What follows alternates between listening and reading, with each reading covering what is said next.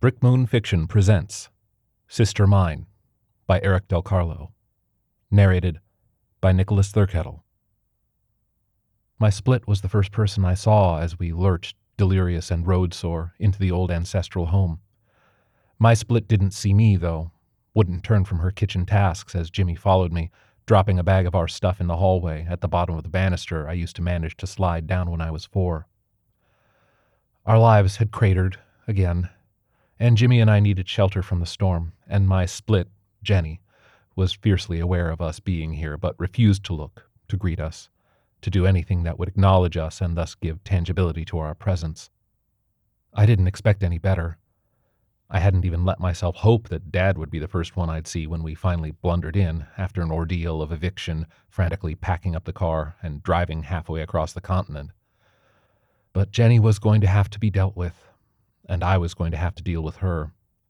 Jimmy was my husband of 13 years, a willowy and emotionally accessible person, and he'd only married into this.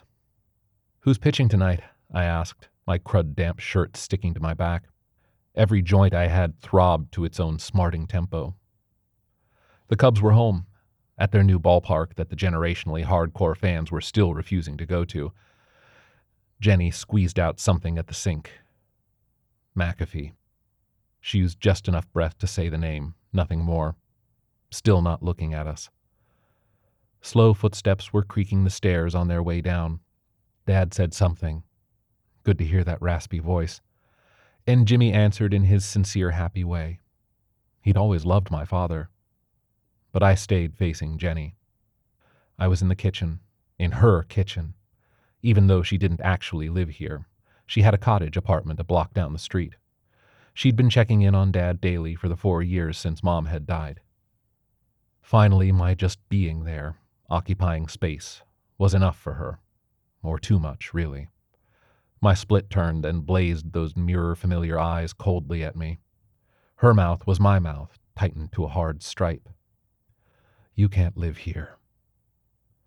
I was brain fried, crotch kicked, exhausted. That didn't matter to this being who had come from me. We're not going to live here. We're staying here. For a bit.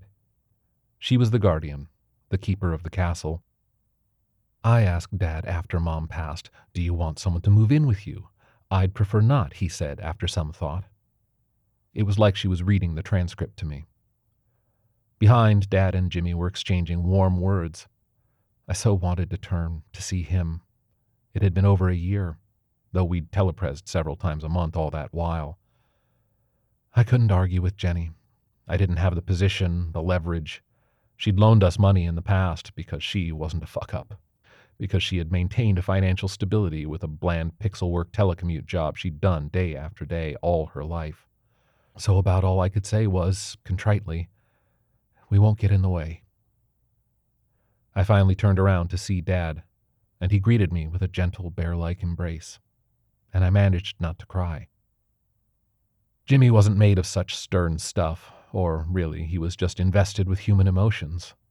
He started weeping when we went to unload the car in the overgrown driveway. He'd overheard Jenny, felt the vibe. It was hard to miss. I went around the car. The nearest working streetlight showed me how cloudy the car's solars had gotten. I gripped Jimmy's jerking, bony shoulders. He raised streaming eyes and hiccuped. I've never felt so unwelcome. We'd had creditors on us, people professional about their harassment, but it was my split here at the house I'd grown up in that had finally done in Jimmy. I dotted his forehead with my lips, and I thought, seriously, about killing that cunt. But what I said, as gently as I could say it, was the truth. There's nothing we can do. His eyes glimmered, and my heart just about broke. She's so not you. She's a different me, is all. That was how the lab guys explained it to me when I'd had the split done almost 20 years ago. Why? Why'd you do it, Jenny? Not the first time he'd asked me. I looked inside our abused, overloaded car. I didn't want to leave our stuff parked out overnight. It was all we had. I told my husband, it seemed like a good idea at the time. We resumed the unloading, expending our last fizzles of strength. I was looking at Jimmy when he suddenly froze in an awkward pose. What's wrong? I asked sharply, thinking heart attack. He struggled a breath into his lungs and said, I just tweaked my back. He stayed in that half stoop. I went to him again, kissed him again, and said, Go in. Go and sit down. Sit with Dad. Stay with him till I come in. Jimmy hobbled away, grunting every step. I faced the rest of the carload. Jenny didn't come out to help. I'd got four years plus of good work in, at a time when the market was hot for what I liked to do and, I still believe, do best. Zombie apocalypses, environmental holocausts, bug eyed invasions. But what I was still getting royalties for was the fractional percentile I had of Chaos Schmaos, a, at the time, goofy old school flash game on which I did some spot welding on the GUI for some ex classmates. One out of every five gamers on four continents has played the thing, and every few years it just keeps coming back into vogue. In my heyday, that had annoyed me. Now I waited on every royalty credit. Love of gaming started here, in this house. So did love of game designing. I had Dad to thank for that and I had thanked him explicitly on numerous occasions. You don't get a jump start on your life's ambition without somebody encouraging you or providing some sort of example during your formative years. Dad loved to game. Dad wanted to be a designer, but he'd never caught up to the fleeting opportunities. He'd had the enthusiasm, the aspiration, the dream, but not the education, nor anything more, really, than an amateur's passion. It wasn't enough. Dad looked old in a way that Prezing the last couple years hadn't quite revealed. He was old, and I was barreling down on or already in middle age. But he was glad to see us, both of us. He wasn't the problem. Mom, more than Dad, had kept the house running on a day to day basis. Not the happiest of homes, the way I remembered.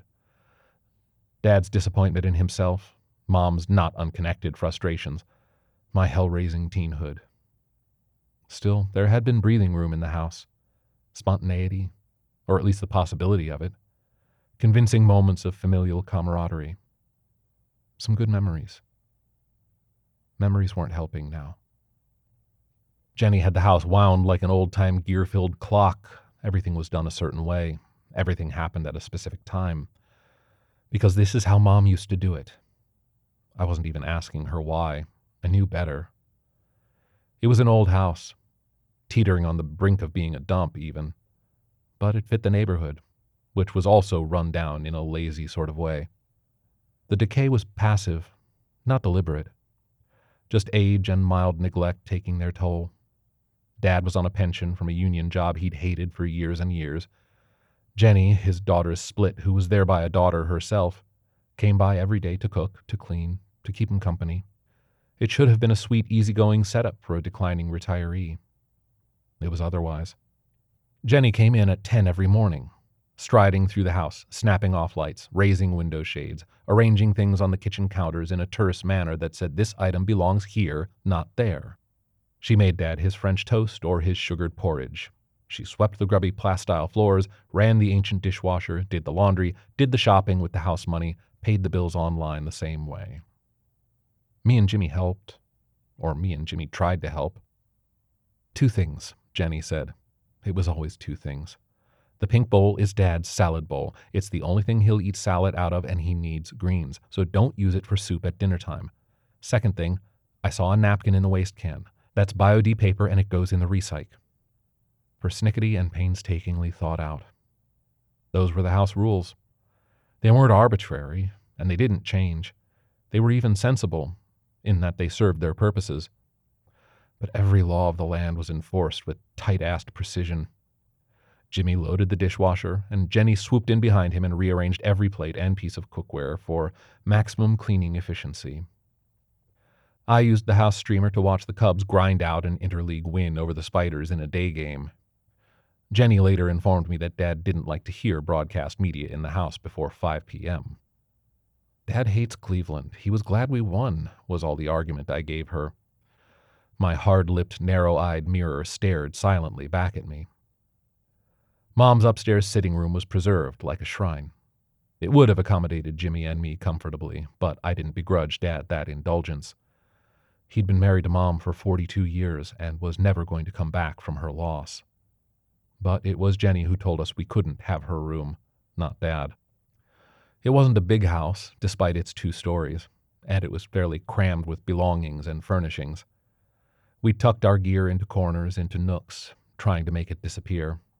I had the futon in the crumbling basement, bonking my head on the low beams. Jimmy was spreading the cushions from the sofa and sleeping on the living room floor. He'd done a number on his lower back, and the only pain meds we were covered for didn't interact with his Stanovix. But my baby was hurting, and we decided what to do together. We ate our own food, drank our own coffee, didn't want to dip into the carefully regulated house stores. But with no money going to rent or bills, my next royalty deposit would set us, shakily, back on our feet.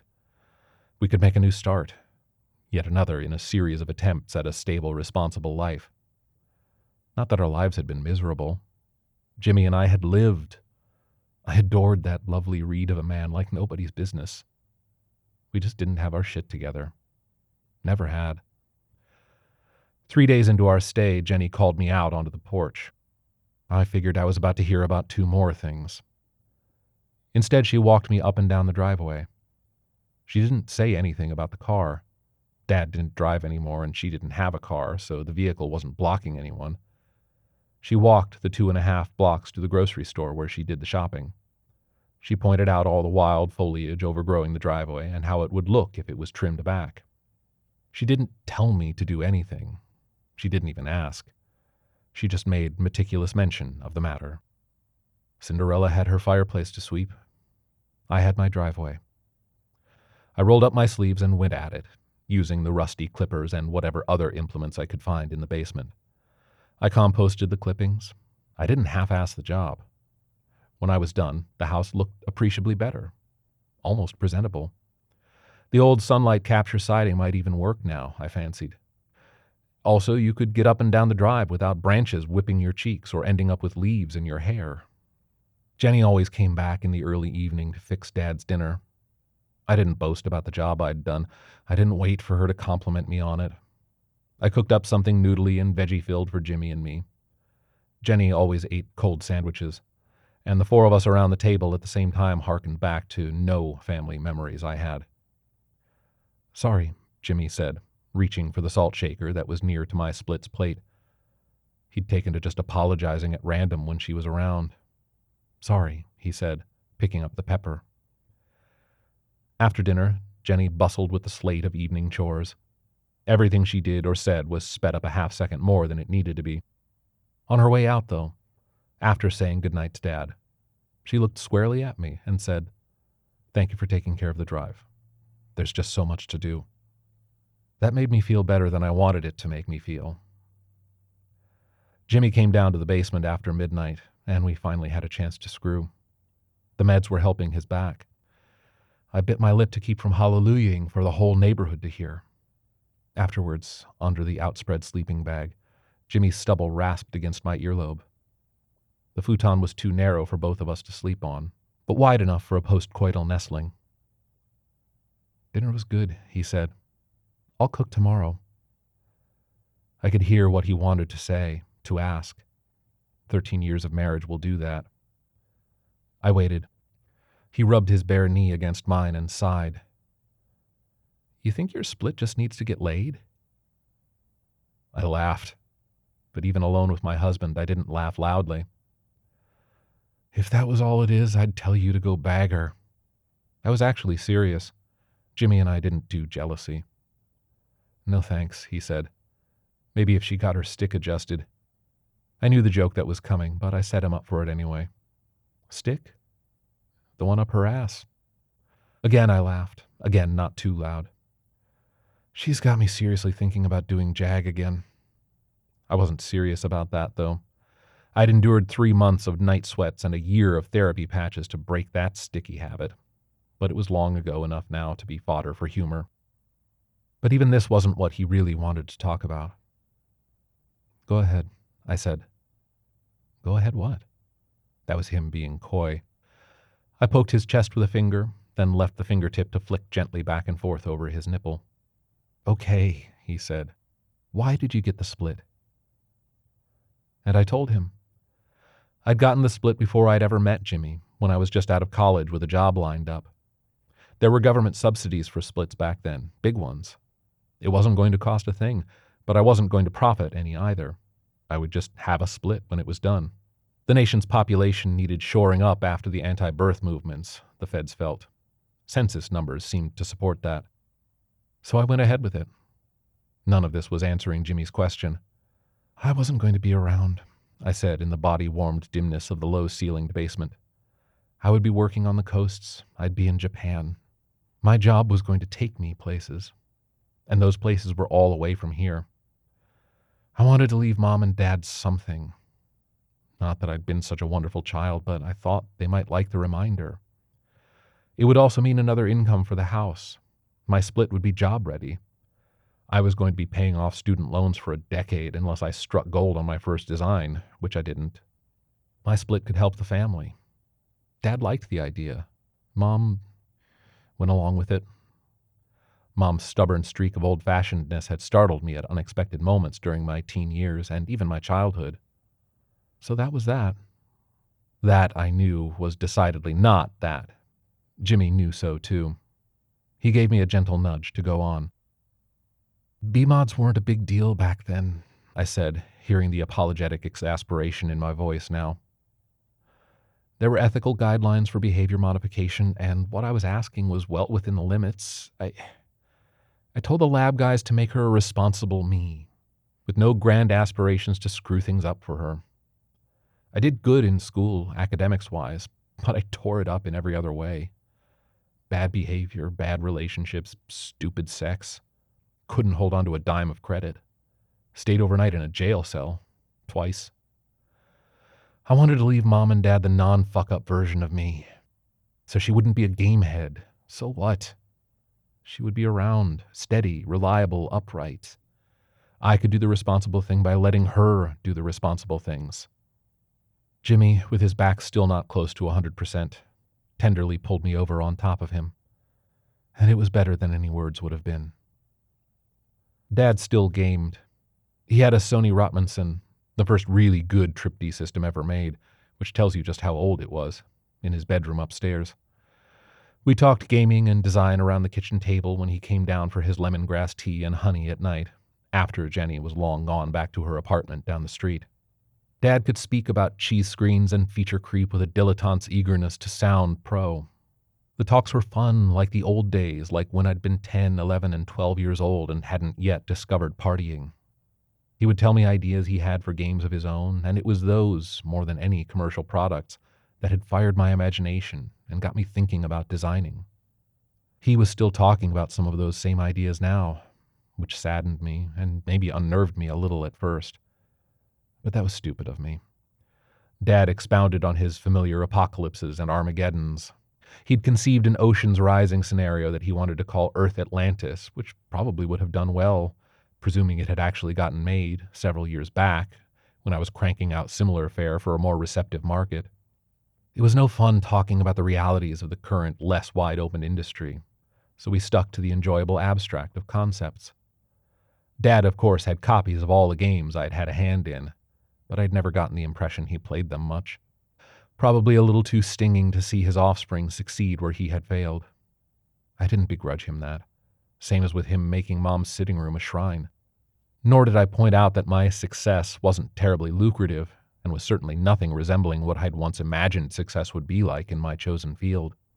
It felt like Dad and I were renewing something that had never quite faded entirely away. Connecting with him made my stay at the house something useful, something almost bearable. But the next day, the ants showed up. It was Jimmy's shrieking apologies that got me to come running. I'd taken to laying low in the basement for as much of Jenny's 10 a.m. appearances as I could. I'd resigned myself to the fact that she couldn't be avoided at dinner time. I stopped at the top of the stairs. Jimmy was just about on hands and knees, supplicating himself, babbling out an awful stream of contriteness. Jenny stood like a ramrod, somehow taller than me, and glowered severely at my husband. It was the glare of the schoolmarm, the clergyman, the fanatical, uptight authoritarian who holds absolute sway. She was destroying Jimmy just by giving him that accusatory look. I raced into the kitchen, bundled him into my arms, and led him downstairs. I had to wipe his nose for him. He was still gibbering. I, I, I keep being afraid she's going to bust into the bathroom and tell me how I'm supposed to take a shit in this house. I rocked him, and I didn't tell him that I'd replaced the toilet roll the other day, only to find that Jenny later flipped it around so that the paper came out the underside, because apparently that was how it was done here. Eventually, I got him to lie down on the narrow futon. His back was better, and he needed to get off the pain meds. Much more to the point, he needed to be back on his Stanovix. But now wasn't the time for that conversation. Up the steps I went again, my tread deliberate this time. Jenny didn't ask how Jimmy was. She was clearing every jar, glass, and utensil off one of the kitchen counters, breathing audibly in tense little exhalations, her jawline taut. She didn't look at me. We were right back to the night I'd first arrived. When she went rooting under the sink for cleaning products, I stepped in behind her so that when she stood and turned around, she was facing me. Her wire tight body language told me she wanted to get past. I didn't move. Quietly, I asked, What did you say to Jimmy? She brandished the BioD bottles sloshing with sharp smelling fluids. Ants. There are ants here. This house didn't have ants before. You told Jimmy he brought the ants in? I kept my tone carefully checked. Nothing had changed. I still wasn't in a position to say shit to Jenny about anything. I didn't tell your husband a thing. She executed a curt little pivot and stepped past me. I followed her to the counter. I saw the ants. They were coming out of a tiny gap where two sections of the wall paneling didn't quite meet. There were about a dozen of them. They were black, each about the size of a small eyelash. Jimmy and I had once lived in a place that had gotten swarmed by fire ants, one of the super breeds that the climate anarchy was producing. Jenny set about pouring and spraying and scrubbing the counter like it was the scene of a toxic spill. Jimmy is sensitive, I said. But I couldn't go any further with it, not without mentioning the Stanovix and his condition, and I wasn't about to do that. Jenny stopped and looked at me. Again, those mirroring eyes were ablaze with cold. Two things, she said. She started in something about coffee cups, and I just turned to go down to the basement. But I stopped at the top step when Jenny said, The second thing is about Dad. I turned. There was something more on her face than the picayune prissiness and pettiness I'd been seeing since we arrived. An ember of true anger was breathing into life. What you're doing, getting him excited about that gamer stuff again, that's not helping him. He's going to get all worked up, make these grandiose plans, and it's going to crash on him. I've seen him do it over and over since mom died. Afterward, he's depressed as hell. Don't do it. It was a warning, a dire command. I stared back at her a long moment. Now she was the intruder, going where she had no right to be. A responding anger woke in me. At the kitchen doorway, a raspy voice said, Jenny, I think you should leave for now. Dad had probably been napping, but Jimmy's hysterics earlier must have disturbed him. We both turned. I wondered about how that looked to him, those twin faces, one showing wear and tear, one strained with tension, rotating toward him at the same time. Funny, I'd never really considered how disorienting it might be for him having both of us here at the same time. In fact, it occurred to me I had no reason to believe he hadn't just said Jenny instead of Jenny. But with half lidded, pain filled eyes, Dad picked out who he meant. Jenny left the products on the counter and marched wordlessly out of the house. Jenny didn't come back that evening, but I'd heard Dad on the phone with her in the afternoon, his tone gentle, placating. Jimmy and I would have to get Dad his dinner. For a moment, that sent a panicky vertigo through me. Jenny, naturally, had made a fastidious science of meal preparations, and I couldn't remember how it all went since she would never let us help. Then I took a deep breath and reminded myself she wasn't Empress of the world tonight. What can we make you for dinner tonight, Dad? I asked. Jimmy was with me in the kitchen, eager about the whole idea of cooking for him. Dad shrugged and smiled. Whatever you get going, I'll take some of. Anything's fine. Happily, we did up every decent dish we knew how to make. It was all vegetables, but Dad didn't mind that. The three of us gathered at the table about fifteen minutes later than the usual mealtime. The universe did not crack asunder. It was a fine dinner. Good eats, good conversation. We talked baseball and politics, treating both as the trivial entertainments that they were. Jimmy ran the dishwasher afterward, grinning like a jackal. When Dad went upstairs for his evening gaming session, I took my husband aside and we had the talk, one we'd had before. Being off meds is, I know, its own rush, but I knew what to say, how to say it, and Jimmy knew how to listen. I took away the pain meds he didn't need anymore and watched him take his dose of Stanovix. It would be about 20 hours before it righted his system again, but he should be okay. Jenny wouldn't be around to aggravate his emotional hypersensitivity. I sat with Dad when he came back down for his honeyed lemongrass tea. I experienced another of those vertigo moments. What if I was the one taking care of him day after day, making his food, doing the laundry, running the household? Panic quivered in me. Then shame grabbed me, stilled me. These weren't the thoughts of a loving daughter. Also, now that I was really considering it, what would be so bad about tending to Dad in the house? What do you think? I blinked my way back to the table. Jimmy was watching the streamer in the living room. My brain had recorded what Dad had been saying gamer talk, more Earth Atlantis concepts, and I nodded. That sounds good to me, Dad. He regarded me. He was wearing his plush frayed bathrobe. After a moment of silence, he said, You know, Jenny is right. I do get down. I know I can't really design a game. And if I could, I wouldn't know what to do with it. No, I'm not asking for your insider help. All I'm saying is that I like thinking. I like imagining. All those end of the world ideas, they engage me. He smiled a tired smile. It's something to have in my mind, besides how badly I still miss your mother. I reached across the table. I took his hand. A minute or two later, we resumed our bull session about rising ocean levels and the desperate plight of the planet's last survivors. A few minutes before 10 the next morning, I went up from the basement to either run interference between Jimmy and Jenny or else squirrel him away down below. He still had a little while before he would be properly recalibrated. Like my jag habit of long ago, I'd known about Jimmy's chemical eccentricities from the start of our relationship. I didn't find him in the living room.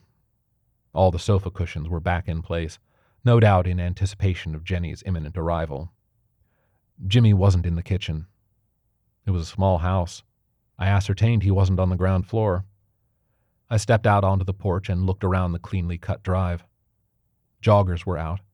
A kid blue with tattoos zipped by on a buzzboard. It wasn't beyond the realm that Jimmy would decide impulsively to go for a walk. He might be okay doing that. He might not but some enigmatic marital instinct told me he wasn't out rambling. A figure came up the sidewalk and turned down the driveway, and I could tell by the precise stride, the short, tight swing of the arms, that nothing would be different today. Things would resume right where she'd left off with them, in full tense exacting mode. I thought that this was how I would walk if I was going against a sleety wind, or if, like Jimmy had said, I had a commercial grade stick up my ass. Or I might have a gait like that if I'd worked a drone job for the past 20 years and taken care of Dad for the last four. Jenny came up onto the porch. The front door was open behind me, and I knew, with a sisterly instinct that was maybe almost as accurate as my wifely one, that she was going to say something about not leaving that door open. Maybe flies would get in. Maybe, according to her, Dad didn't like fresh air this early in the day. But she didn't get to say it to me whatever it was. We both heard the sudden cry from the house's second story. It sounded like strangled surprise, which could mean anything. Seconds later, we were both pounding up the interior stairs. Dad's door stood open, the bedroom empty beyond. The commotion hadn't come from in there. My skin prickled and my guts went cold as we turned toward the sitting room, and I looked in and saw Mom. Not Mom, of course. But that was what Jimmy thought he was doing. Who he thought he needed to be in order to right this damaged household. I should have kept a closer eye on him. Sometimes when his regular meds kick back in, it's the worst for him. He gets frantically aware of every emotional injury around him, and he wants desperately to fix everything. Dad had cried out in surprise. Now he was just gaping, not knowing what to make of my husband wearing his deceased wife's beige dress. Jimmy was puttering about in the room, in amongst Mom's things, doing some kind of freewheeling pantomime of how he imagined she acted on an ordinary day. He noticed me and smiled a maternal smile.